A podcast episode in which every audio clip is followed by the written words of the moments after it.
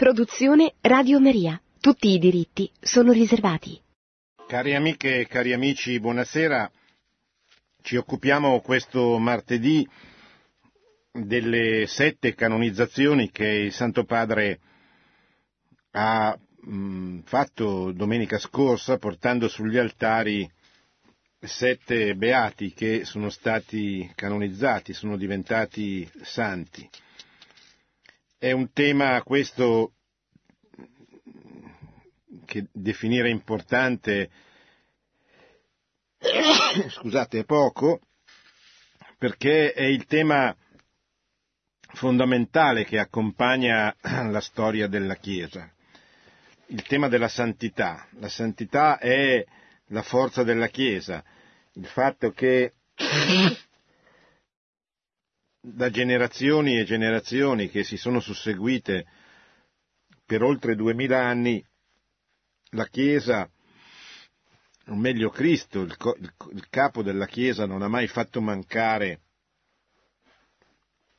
generazioni di santi che si sono succedute e, che sono state riconosciute e portate come modello per eh, i fedeli. Santi appunto riconosciuti come tali, quelli canonizzati, per non parlare così della, della, di una storia più anonima della santità, ma che certamente accompagna comunque la storia della Chiesa da quando la Chiesa esiste. Allora andiamo a vedere chi sono i sette canonizzati domenica. Il primo è il martire della rivoluzione francese, un fratello delle scuole cristiane, fratello Salomone Leclerc. Si tratta di un eh, religioso, non sacerdote, laico, i fratelli delle scuole cristiane, eh, come sapete, sono degli educatori a tempo pieno, dedicano la loro vita all'educazione dei giovani sono quelli che per chi vive a Milano, per esempio, hanno un una prestigiosa scuola, l'Istituto Gonzaga, famosa da, da decenni come luogo di educazione eh, dei, dei, giovani, dei giovani e delle famiglie cristiane, delle famiglie cattoliche della città. Leclerc era un, un religioso che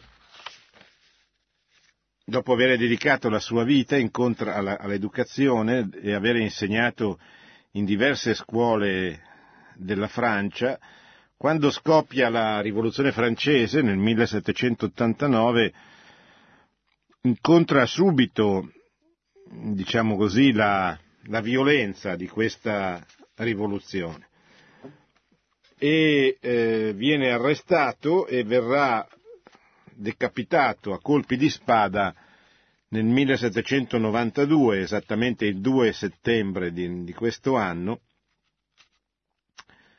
proprio a causa del rifiuto da parte sua di giurare la Costituzione civile del clero, anche se non era un prete, eh, la Costituzione civile del clero era sostanzialmente quella riforma che impose l'Assemblea legislativa della Francia rivoluzionaria per costringere il clero, i sacerdoti, la Chiesa, a obbedire alla Repubblica, allo Stato che si stava trasformando in, in Repubblica.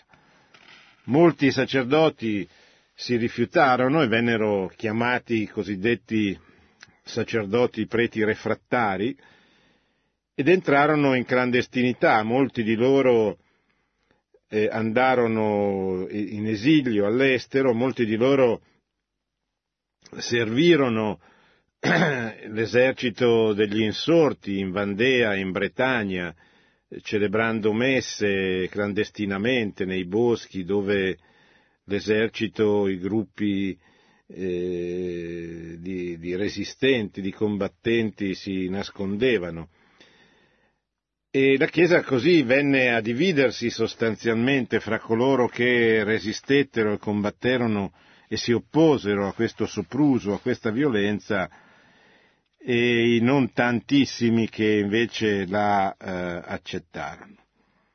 Eh, Fratel Salomone fu uno di questi, si rifiutò di accettare, di, di giurare la Costituzione civile, cioè si rifiutò sostanzialmente di essere a disposizione, di obbedire, di diventare un, un complice di questa rivoluzione anticristiana, contraria alla Chiesa, antiumana, che si stava organizzando, che stava manifestando progressivamente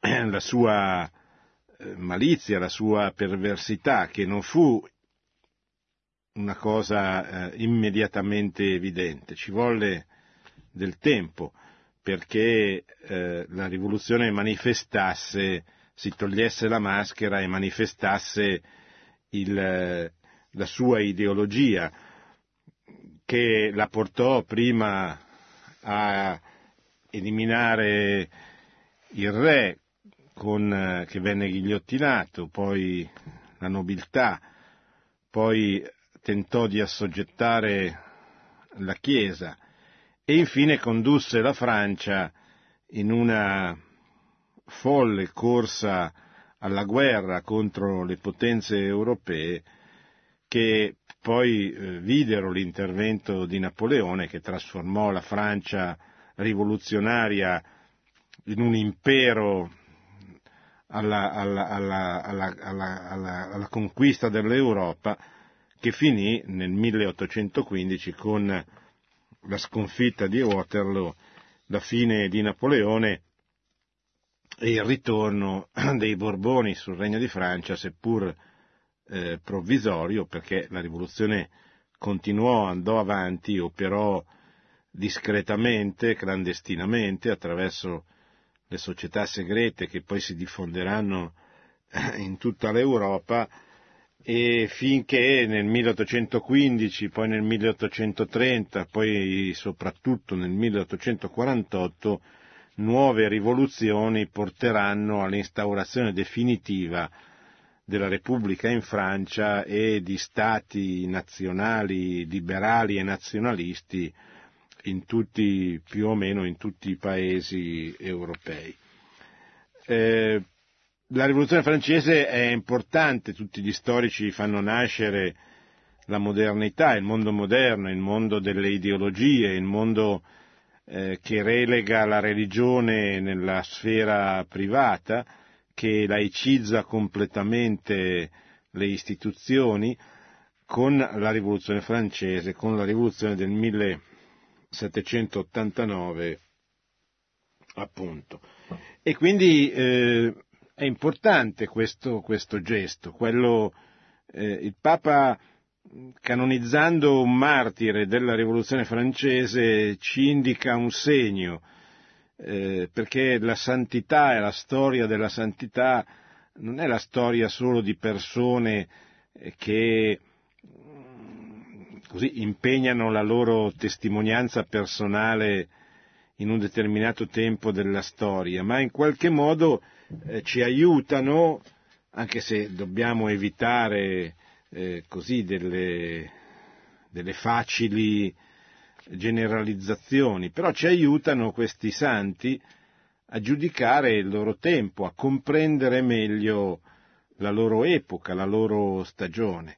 E certamente Fratel Salomone come tanti altri martiri della rivoluzione francese già canonizzati e, e tanti altri che verranno riconosciuti come, come tali, ne speriamo almeno nei prossimi anni e decenni, Fratel Salomone ci aiuta a farci un giudizio su questa, su questa rivoluzione, che è, è, molto importante perché è, come, è un aiuto a darci a farci un giudizio sulla modernità, cioè su quel mondo che nasce con il 1789. Quel mondo così diverso dal precedente, così antitetico, e non perché eh, quel mondo che alla luce del Vangelo, alla luce della dottrina sociale della Chiesa, che allora non c'era con, questo, con questi termini, ma c'erano i principi che poi verranno elaborati, organizzati e messi insieme, ebbene eh, nel 1789 nasce un mondo, mondo diverso, un mondo, e non perché il precedente fosse il paradiso terrestre, ma semplicemente perché nel precedente mondo, cioè nel mondo che precede la rivoluzione francese, eh, c'era ancora un senso comune nella popolazione e delle istituzioni che in qualche modo, seppure con tante ferite, con tante deficienze, con tante mancanze, avevano un, un senso comune dell'esistenza, dei valori, dei principi.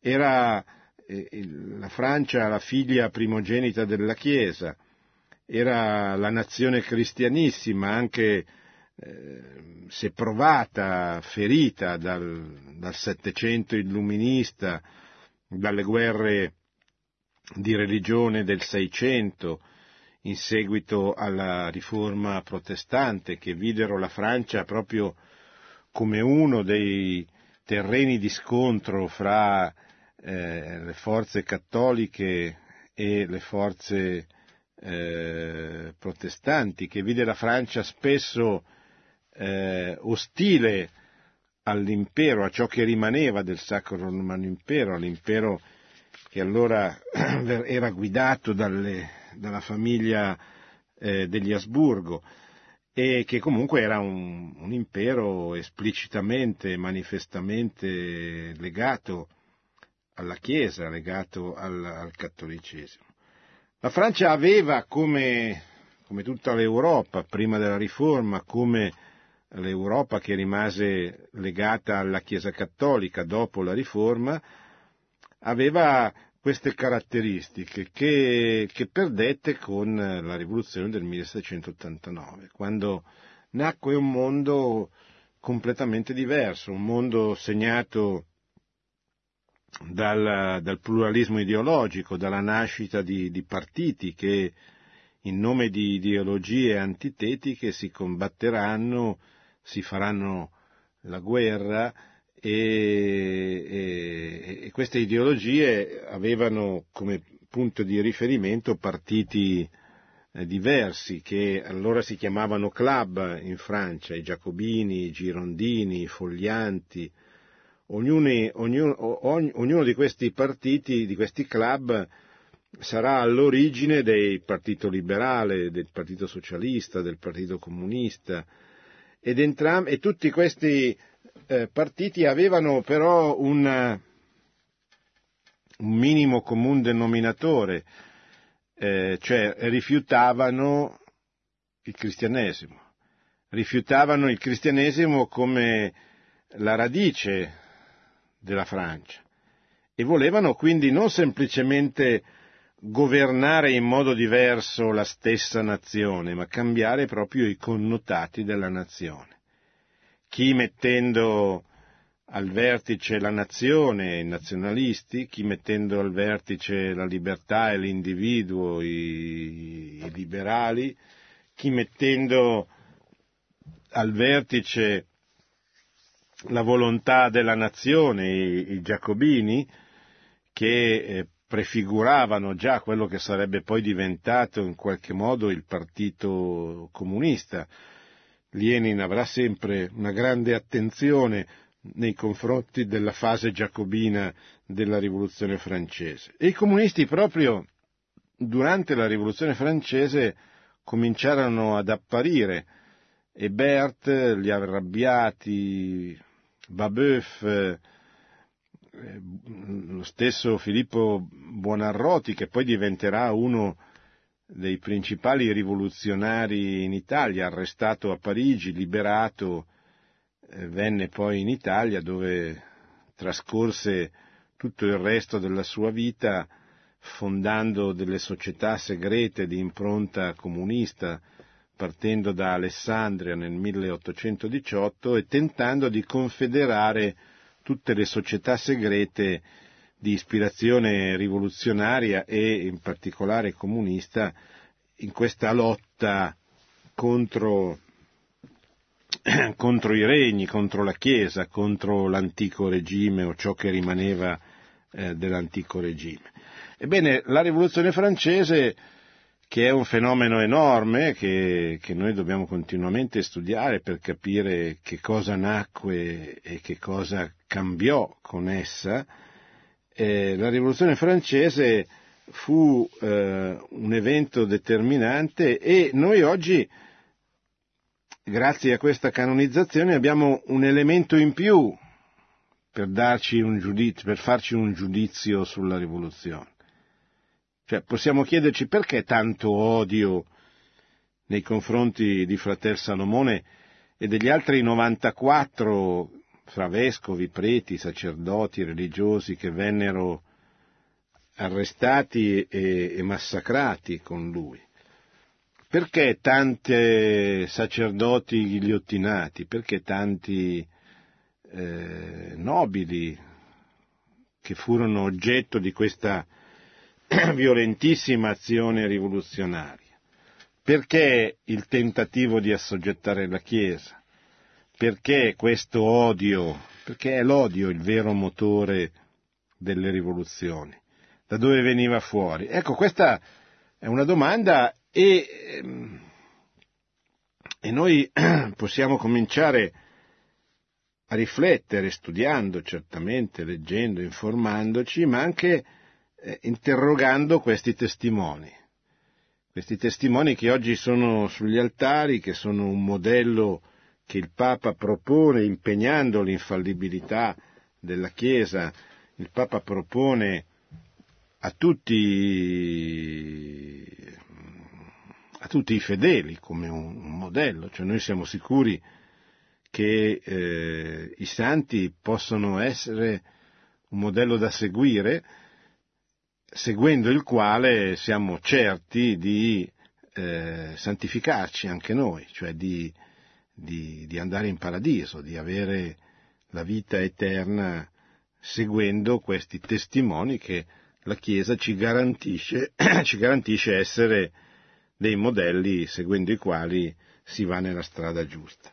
Il secondo testimone è il bambino messicano, Joselito, che è il protagonista del film che penso molti di, voi abbiano visto ieri sera a TV 2000, una buona notizia che la televisione della conferenza episcopale abbia mandato in onda questo film che da, da numerosi anni eh, gira nelle sale cinematografiche un po', non dico clandestinamente, ma discretamente, proprio perché trattando un argomento ritenuto scabroso, la guerra civile messicana tra il 26, dal 1926 al 1929, è ritenuto un film politicamente scorretto e, e non ha avuto la,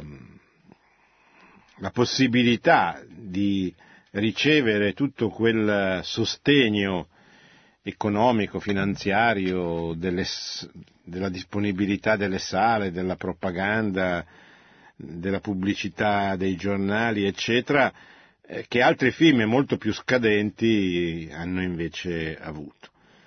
E tuttavia il film ha, ha riscontrato un grande successo, perché la gente ha capito, ha capito che era un tema tabù che veniva posto alla luce, una grande ingiustizia che il popolo messicano dovette patire negli anni venti del secolo scorso da parte di un governo anticristiano, massonico, eh, violento, che eh, impose delle restrizioni inaudite alla vita, alla libertà religiosa e alla libertà della Chiesa di svolgere la propria funzione fino a far sì che i vescovi decretassero lo sciopero del culto, cioè la chiusura di tutte le chiese. Dal 31 di luglio del, di quell'anno i vescovi messicani con eh, l'avvallo della Santa Sede chiusero le chiese, smisero di celebrare pubblicamente matrimoni, messe e, e sacramenti. E questo venne preso dalla popolazione come, come un segno, cioè come il segno che si era superato il limite della, della sopportazione. E cominciarono allora in tutto il Messico delle rivolte armate guidate da nessuno, popolari, molto, molto popolari, molto autonome, anche collegate l'una con l'altra. Erano contadini prevalentemente che nel nome di Cristo Re della Vergine di Guadalupe eh, cominciarono ad assaltare i militari dell'esercito federale messicano e a conquistarsi così quelle armi e quelle munizioni che, che non avevano. Questa rivolta dei cosiddetti cristeros divenne sempre più importante e dilagò in tutto il Messico. E poté avere anche dei significativi successi militari grazie al fatto, come ben appare eh, nel film Cristiada, eh, grazie al fatto che l'esercito, eh, o meglio che i combattenti cristeros scelsero e ottennero il consenso di essere guidati da un generale in pensione, il generale Gorostieta, che diede loro un'organizzazione, una struttura militare importante, un comando centralizzato e permise ai Cristeros di combattere e vincere numerose battaglie fino ad arrivare a un momento di, di stallo, di, di contrapposizione, dove né una né l'altra parte concretamente avrebbe potuto vincere. A quel punto, dopo che Gorostieta fu assassinato in una, in una imboscata dai federali, l'Episcopato eh, firmò un accordo con eh, lo Stato che eh, avrebbe certamente attenuato l'asprezza della violenza e mancan- del mancato rispetto della libertà religiosa da parte dello Stato, ma sostanzialmente non fu un accordo che cambiò eh, le leggi liberticide, semplici- ma semplicemente attenuò la loro applicazione, tant'è vero che tutte le componenti anticristiane di, di, contrarie all'esercizio della libertà religiosa rimasero in Messico valide fino al 1992, quando per la prima volta vinse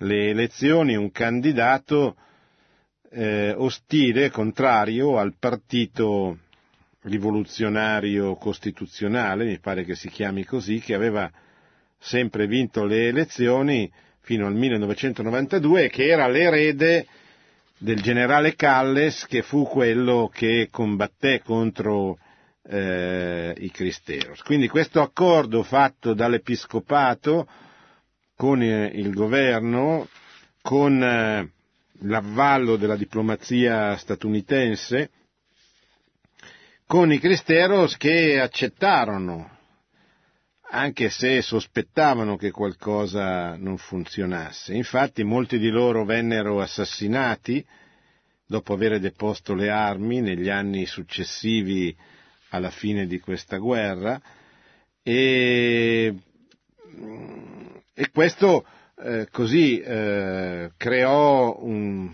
uno stato di tensione fra molti cristeros e, e la Chiesa Cattolica perché si sentirono un po' abbandonati e traditi eh, dai vescovi. Ora la, la vicenda che oggi che, che ho eh, così molto semplificato è naturalmente molto più complessa, i documenti che ci permettono eh, di dare un giudizio storico sereno, adeguato, non sono ancora stati pubblicati completamente se non quelli che sono usciti recentemente e contenuti all'interno eh, di un libro eh, pubblicato da un giovane studioso che si chiama Valvo, pubblicato da casa editrice Morcelliana, però che non ho ancora letto, solo visto le, le recensioni, è un libro che comincia a tenere conto eh, dei eh,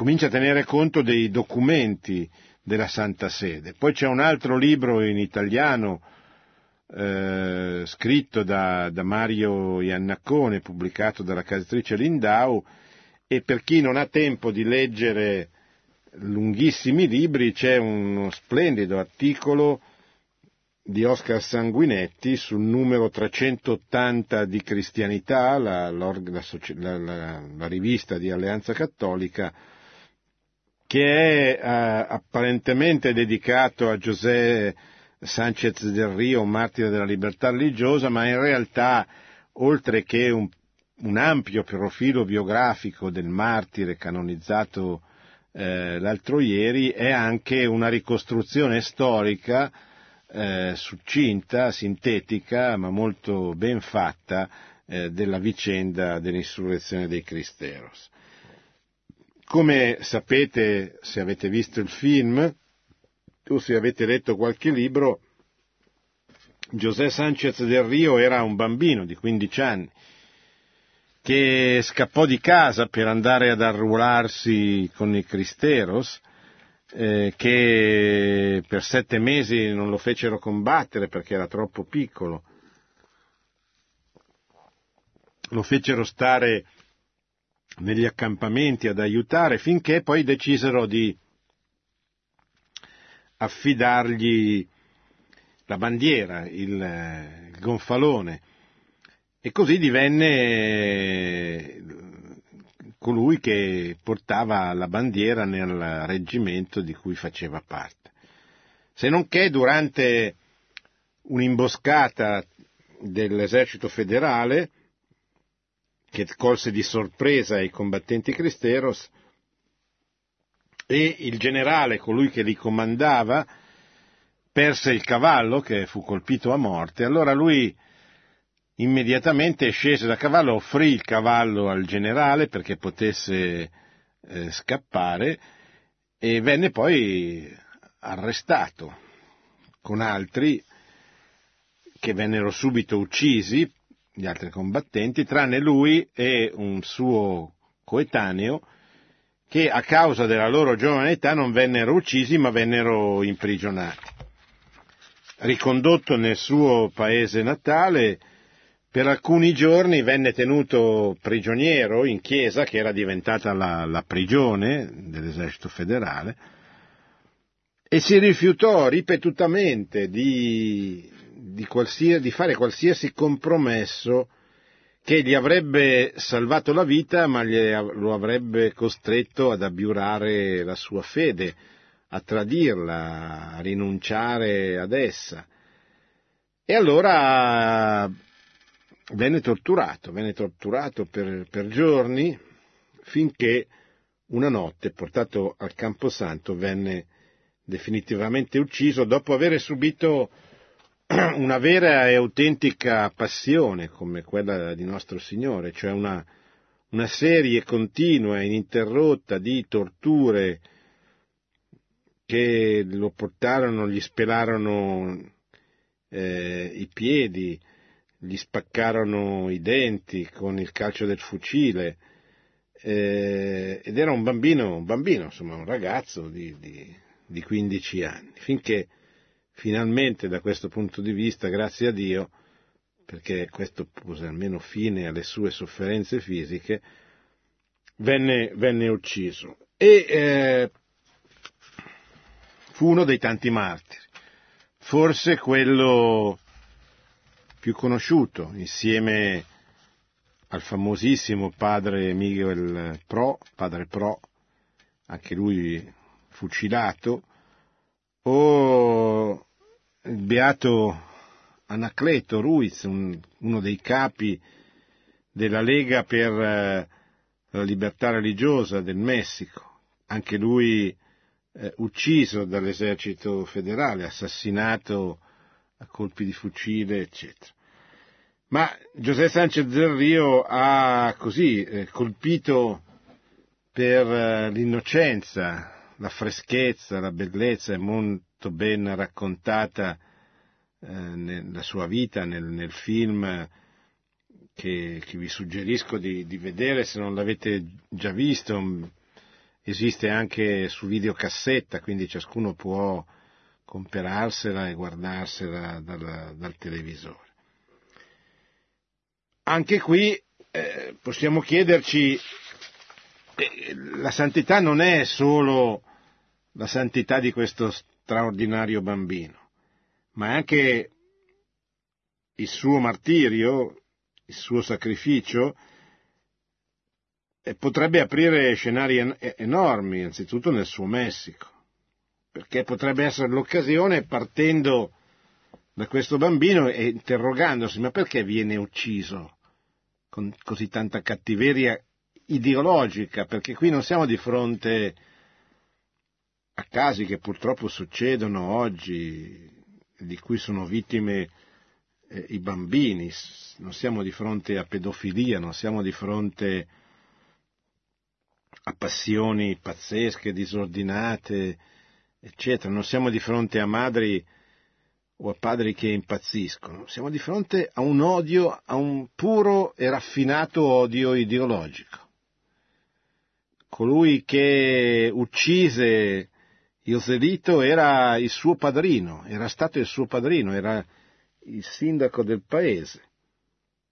E lo uccide perché, perché lui non vuole ammettere di, di stare dalla parte sbagliata perché non asseconda le sue scelte, perché Iosolito era per lui un motivo di condanna, era una spina nel fianco, era uno che quando lo guardava negli occhi gli ricordava che stava sbagliando, che stava facendo del male a lui, alla sua famiglia e alla sua patria.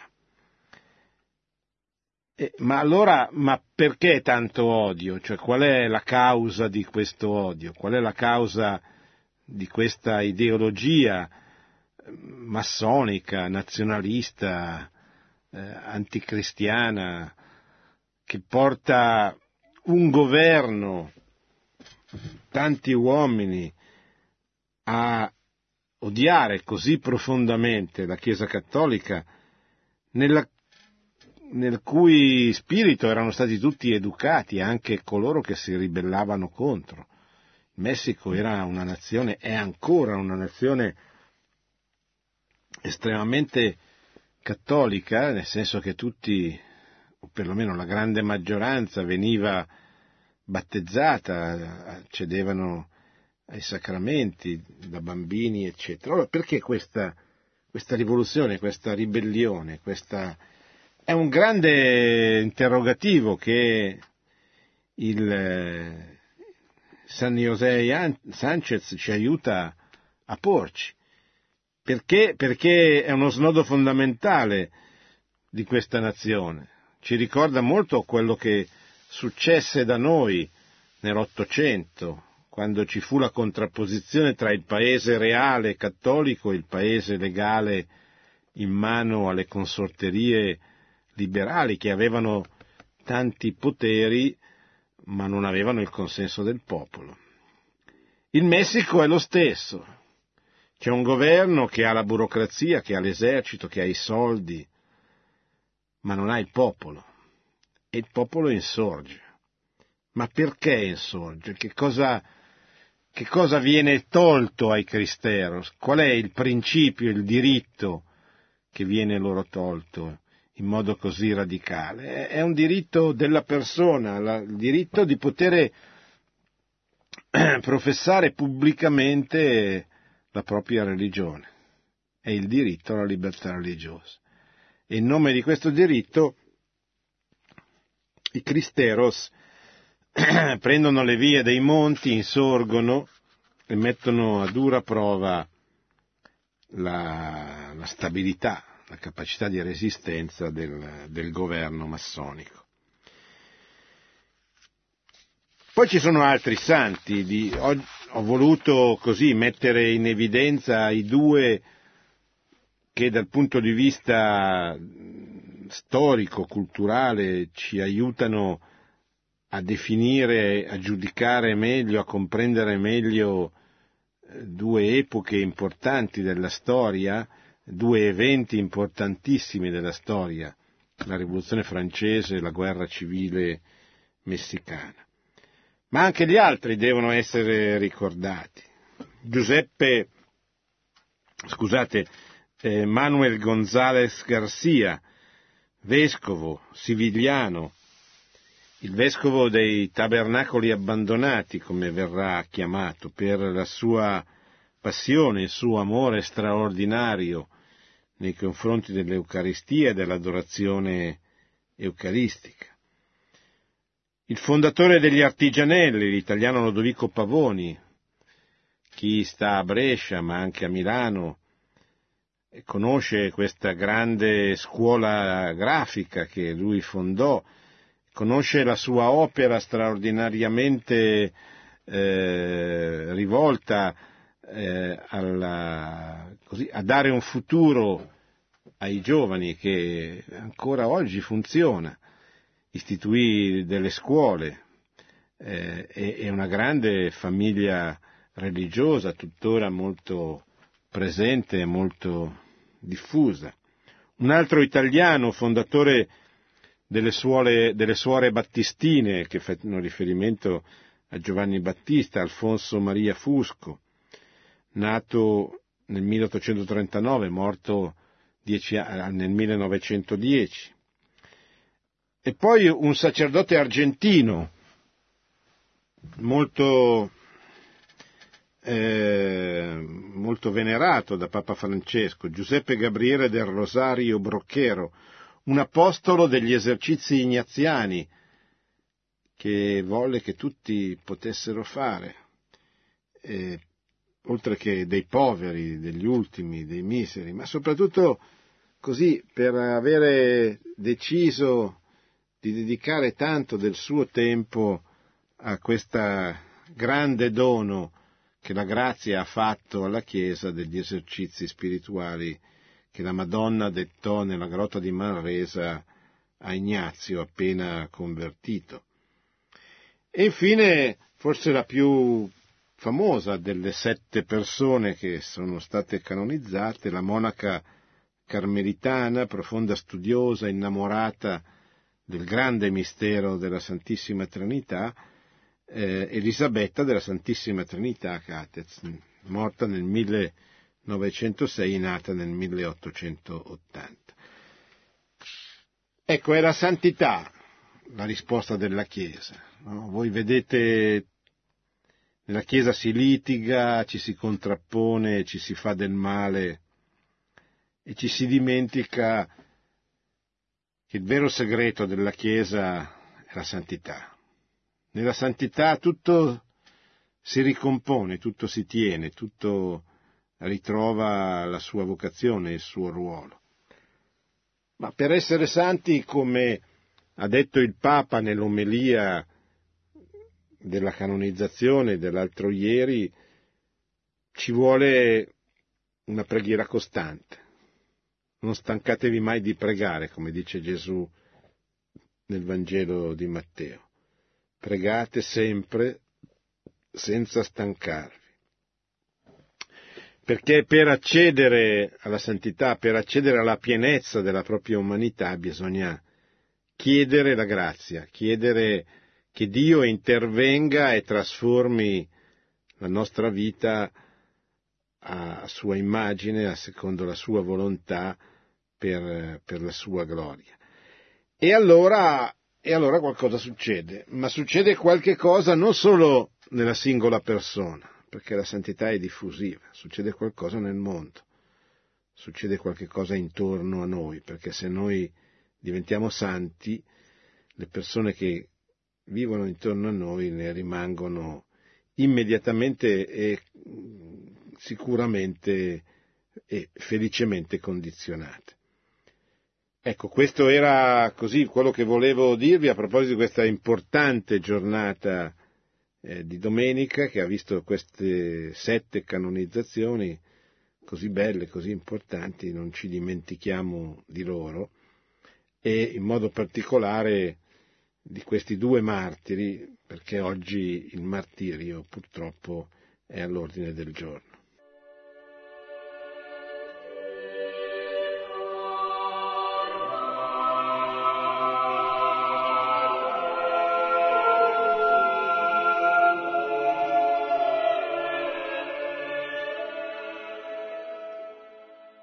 Pronto? Pronto? Sì.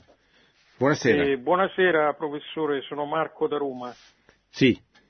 Io la Buonasera. ringrazio per la sua conversazione, mi volevo riferire a, a quanto lei diceva, ha detto anche vo- altre volte, sulla rivoluzione francese e, e in particolare eh, volevo chiederle se eh, non potremmo anche riflettere su ehm, quella quella stagione culturale che ha fatto da, eh, da, introduzione o da giustificazione teorica della rivoluzione, cioè l'illuminismo, il, il cosiddetto secolo dei lumi, e, e considerare eh, come spesso una certa cultura radicale, libertaria, ehm, ha visto nell'illuminismo eh, il proprio elemento fondante, la propria fondazione, ma poi ha finito per tradire assolutamente l'ideale di ragione che era stato creato dalla, dall'illuminismo. In altri termini, quando si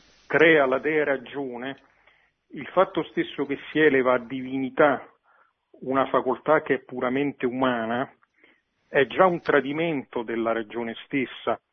E poi, per non farla troppo lunga, concludo eh, con Habermas, Jürgen Habermas, forse il più grande filosofo esistente, che ha detto che eh, c'è poco da fare, eh, la, la, soggettività, l'idea di cultura eh, dei diritti eh, che si è affermato in Occidente è inscindibilmente legato al cristianesimo, con buona pace di chi eh, non vuole introdurre le, il riferimento alle radici cristiane nella Costituzione europea che poi non è mai nata. E lo dice un laico, un, un non credente che però dialogò anche con Ratzinger nel, 2000, sì. nel 2004 e, e, lui ha parlato di rischi dell'eugenetica, ma ancora per l'illuminismo posso dire Kant che disse non, non utilizzare mai gli altri come un mezzo e oggi c'è la, l'utero in affitto, oppure Kant che vietava il suicidio e oggi nei Paesi Bassi si è arrivati addirittura a dire non solo che è lecita l'eutanasia per i malati, ma anche per chi ritiene di aver concluso il proprio ciclo di vita.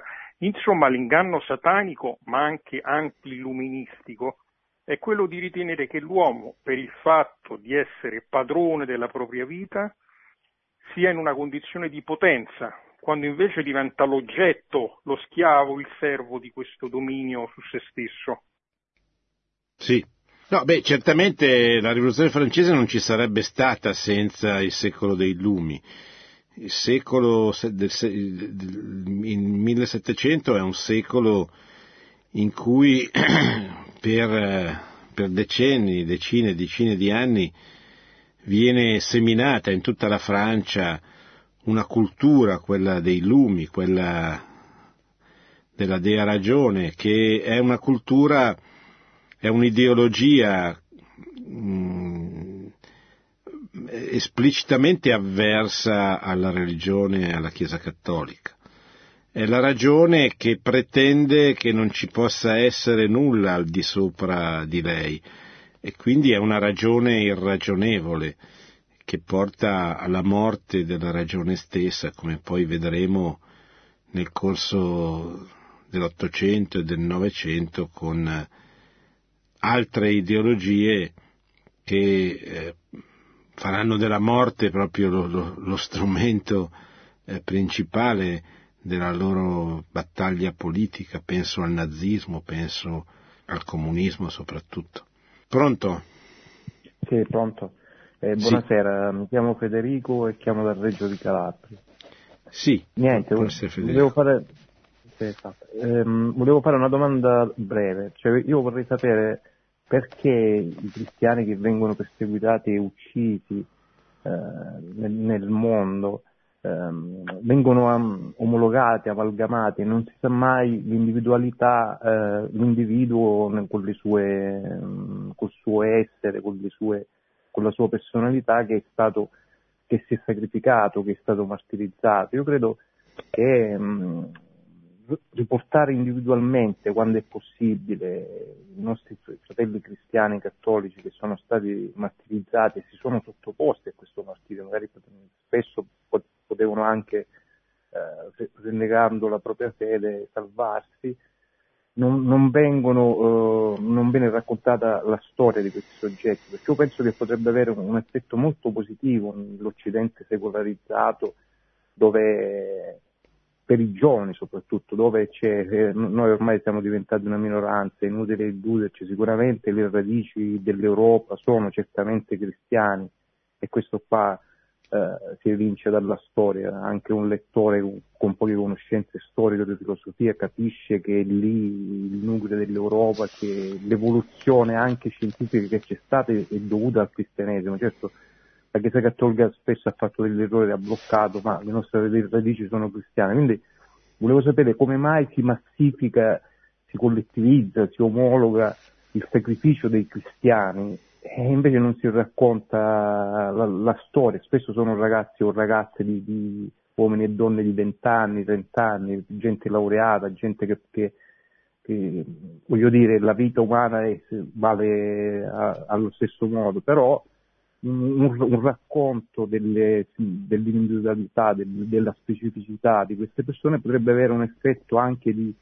eh, positivo sul, su, su, sulla fede, sui nostri giovani vediamo l'ISIS che, che propaga cose pazzesche, eh, alcuni giovani anche se minoranza aderiscono perché c'è un'assenza di valore molto importante. Noi potremmo, non, non dico sfruttare la morte dei, dei, nostri fratelli, ma quantomeno portare nel nostro mondo ormai chiuso, ormai senza nessuna interazione, ormai eh, interazione, alterità con l'altro, voglio dire, eh, portare questi queste morti, queste morti che hanno un valore, un significato importante. Sì, no, certamente sarebbero e sono delle importanti testimonianze. Posso dire che esistono in giro per l'Italia delle testimonianze molto significative da questo punto di vista. C'è una realtà come l'aiuto alla Chiesa che soffre, che è una fondazione di diritto pontificio che mh, mette a disposizione delle parrocchie, delle diocesi che vogliono eh, eh, avere queste testimonianze, mette a disposizione la possibilità di invitare vescovi o sacerdoti o laici che provengono da queste zone dove la persecuzione è tuttora una triste e drammatica realtà. Eh, solo per fare degli esempi, il 29 di, sette, il 29 di ottobre ci sarà a Milano, organizzato dalla Regione Lombardia e dall'aiuto alla Chiesa che soffre, un grande convegno per uh, la libertà religiosa dei cristi, de, de, per, eh, della, per la libertà religiosa e contro la persecuzione dei cristiani in Siria e in Iraq, con la testimonianza di due vescovi provenienti da quelle diocesi e successivamente in novembre, il 14 di novembre, sempre a Milano, ci sarà un'altra testimonianza molto forte, molto importante di Monsignor Indo, il vescovo di, di Raqqa, la, la capitale del cosiddetto califfato eh, che è in Italia e eh, volentieri rilascia queste testimonianze proprio per aiutarci a capire la drammaticità che stanno vivendo tanti nostri confratelli che sono nella persecuzione, che muoiono, che hanno perso familiari che hanno perso le case, il lavoro, tutto quello che avevano quando è arrivata questa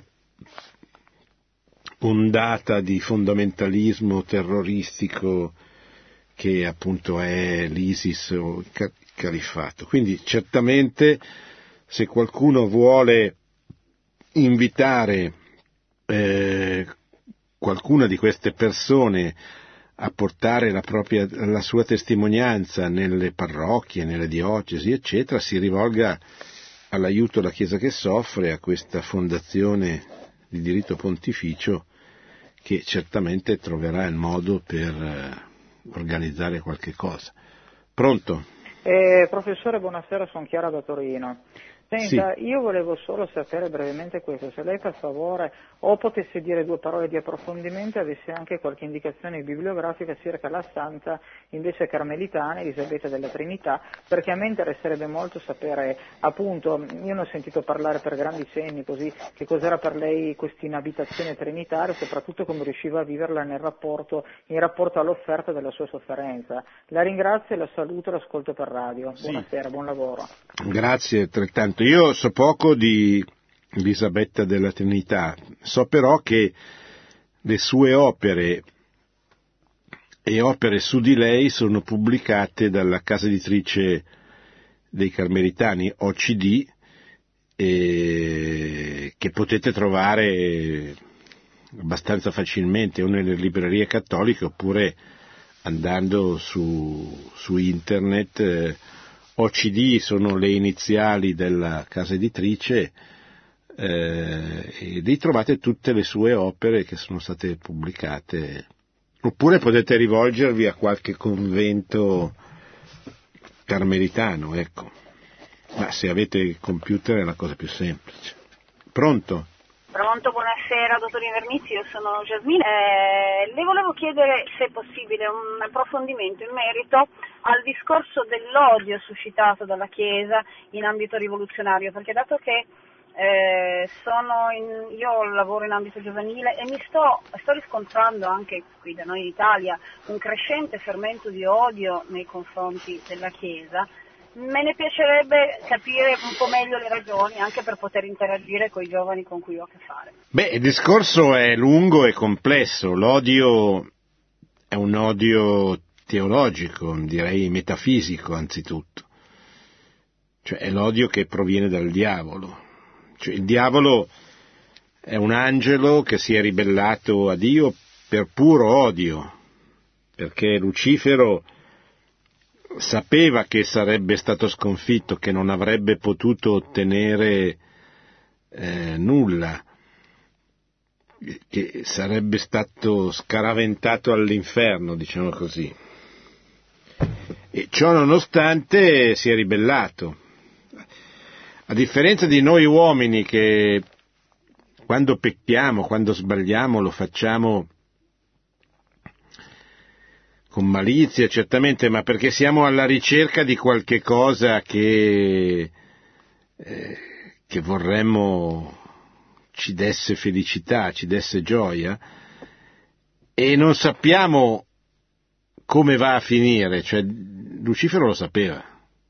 Ecco perché non può più convertirsi, perché lui ha impugnato consapevolmente la verità, eh, sono quelli che, per cui Gesù non prega nel, nel Vangelo, no?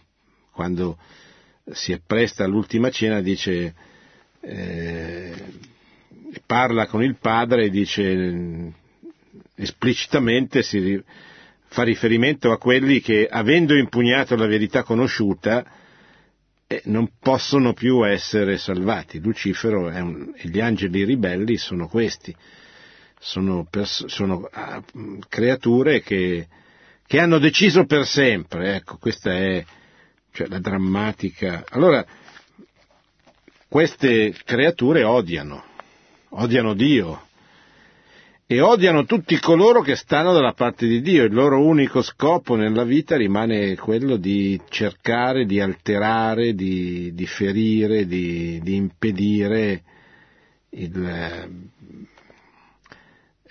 la realizzazione del progetto di Dio, del, del disegno di Dio. Ecco.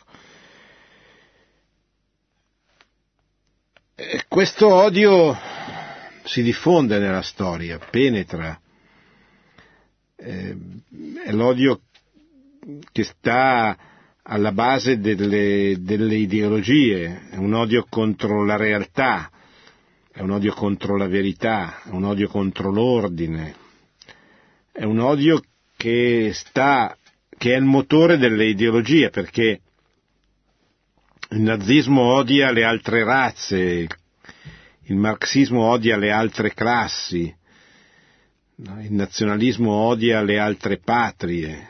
No? Ecco, perché se non ci fosse questo odio le ideologie rivoluzionarie non potrebbero andare avanti perché hanno per forza bisogno di, di un nemico da odiare per scatenare il loro rancore, il loro livore, eccetera. Oggi le ideologie non ci sono più, rimane l'odio e dobbiamo stare attenti, dobbiamo guardarci, eccetera.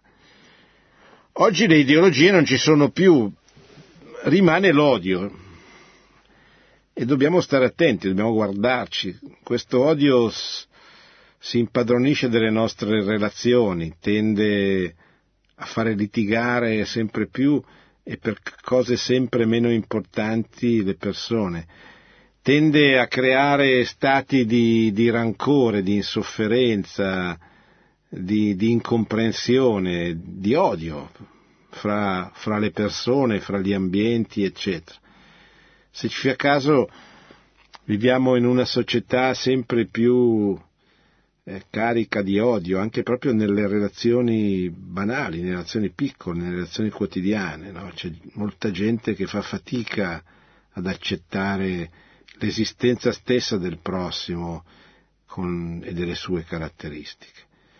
È solo l'amore di Dio che può cambiare questa situazione, l'amore di Dio che va coltivato, che va diffuso, che va mm, trasmesso, educato, insomma, ecco, perché questa è la vera modalità attraverso la quale si può invertire la rotta del nostro tempo. Pronto? Buonasera professore, io sono Marisa di Torino. Sì, buonasera Marisa. Buonasera, volevo semplicemente, io non sono una donna che ha tanta cultura, ma volevo chiedere se c'era un libro che illustrasse un momentino la vita di quel ragazzo di 15 anni che, mm, Martiri, sì. che è stato elevato all'onore degli altari domenica scorsa. Sì, guardi, c'è eh, questo articolo che le ho detto che è un, articolo abbastanza completo sulla rivista Cristianità, me la può chiedere se mi, mi scrive un'email qui a Radio Maria, io le do tutti gli estremi per, eh, per trovarla, oppure va sul sito eh, www.alleanzacattolica.org e lì troverà la rivista Cristianità, la può ordinare, la può fare, la può fare arrivare online, scaricarla online, oppure farsela arrivare cartacea dando l'indirizzo, eccetera. Lei provi attraverso internet, se non riuscisse, se avesse delle difficoltà, mi può scrivere un'email qui a Radio Maria che io eh, la, la, metto in condizioni di, di, ricevere tutto. Pronto? Pronto, senta, io chiamo da Bologna. Sì. Volevo chiedere, lei ha parlato molto di Napoleone, i cristiani, che là e non ha menzionato la Vandea, sì. che è stato un olocausto. Vorrei che potesse dirmi qualcosa.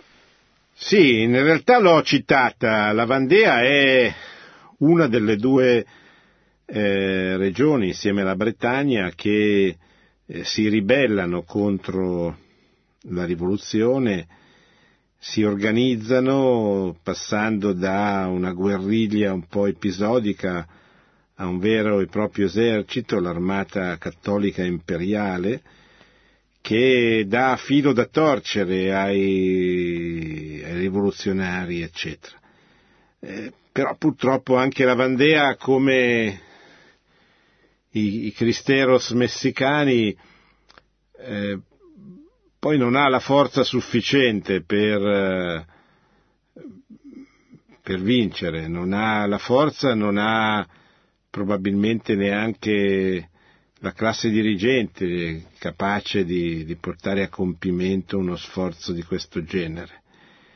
E quindi viene sconfitta, viene sconfitta come verranno sconfitti eh, i Cristeros, addirittura i Cristeros vengono sconfitti non sul campo, ma da accordi un po' equivoci di cui non si è ancora ben capito eh, i connotati e le caratteristiche. Invece la Vandea viene sconfitta proprio sul campo militarmente, non, non arrivano gli aiuti richiesti dalla Gran Bretagna, quindi i vandeani si trovano soli e, e perdono la battaglia. Rimarrà il mito di coloro che in nome di Dio, in nome di, del re che era stato ghigliottinato, in nome della patria, della Chiesa, eh, si erano ribellati e, e, così in qualche modo hanno contribuito a creare questo mito, questo mito, no, non un mito, questa realtà che si è verificata nella storia e che così riempie il cuore di tanti buoni perché non tutti in Francia eh, sono, non tutti in Francia hanno accettato senza ribellarsi l'imposizione della, delle idee rivoluzionarie. Pronto? Pronto? Buonasera professore, sono Marco da Crema. Sì. Brevissimo, ma chi ha la responsabilità del fallimento di questi cristero? La Chiesa, cioè lì è una cosa tremenda, un tradimento. Mi può spiegare insomma qualcosa, non so? Sì. Potevano anche resistere, no? Non potevano resistere fare due stati messicani. Ma dunque, io posso dirle quello che ho capito fino adesso leggendo. Tra l'altro adesso è uscito da poco un libro di, uno, di un giovane studioso milanese pubblicato dalla Morcelliana che ha avuto accesso ai documenti della Santa Sede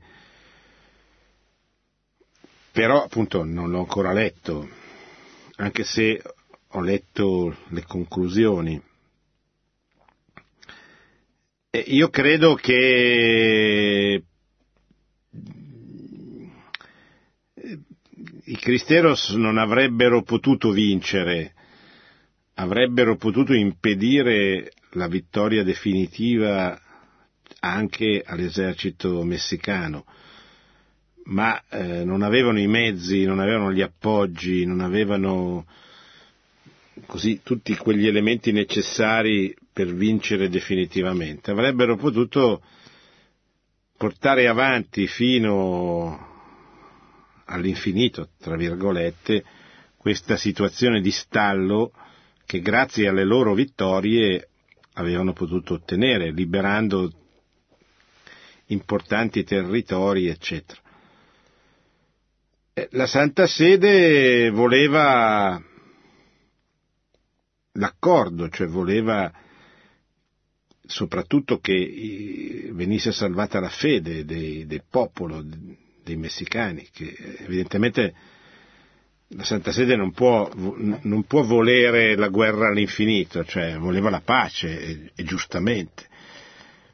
I vescovi, che erano divisi fra di loro, saranno quelli che gestiranno concretamente l'accordo e probabilmente, ma dico probabilmente perché non sono in grado di, di dimostrarlo, di dire di più, probabilmente avrebbero dovuto essere più attenti, avrebbero dovuto così essere, come dice il Vangelo, eh, scaltri oltre che eh, così, eh, scaltri come serpenti, oltre che eh, diciamo limpidi, sereni e trasparenti come le colombe.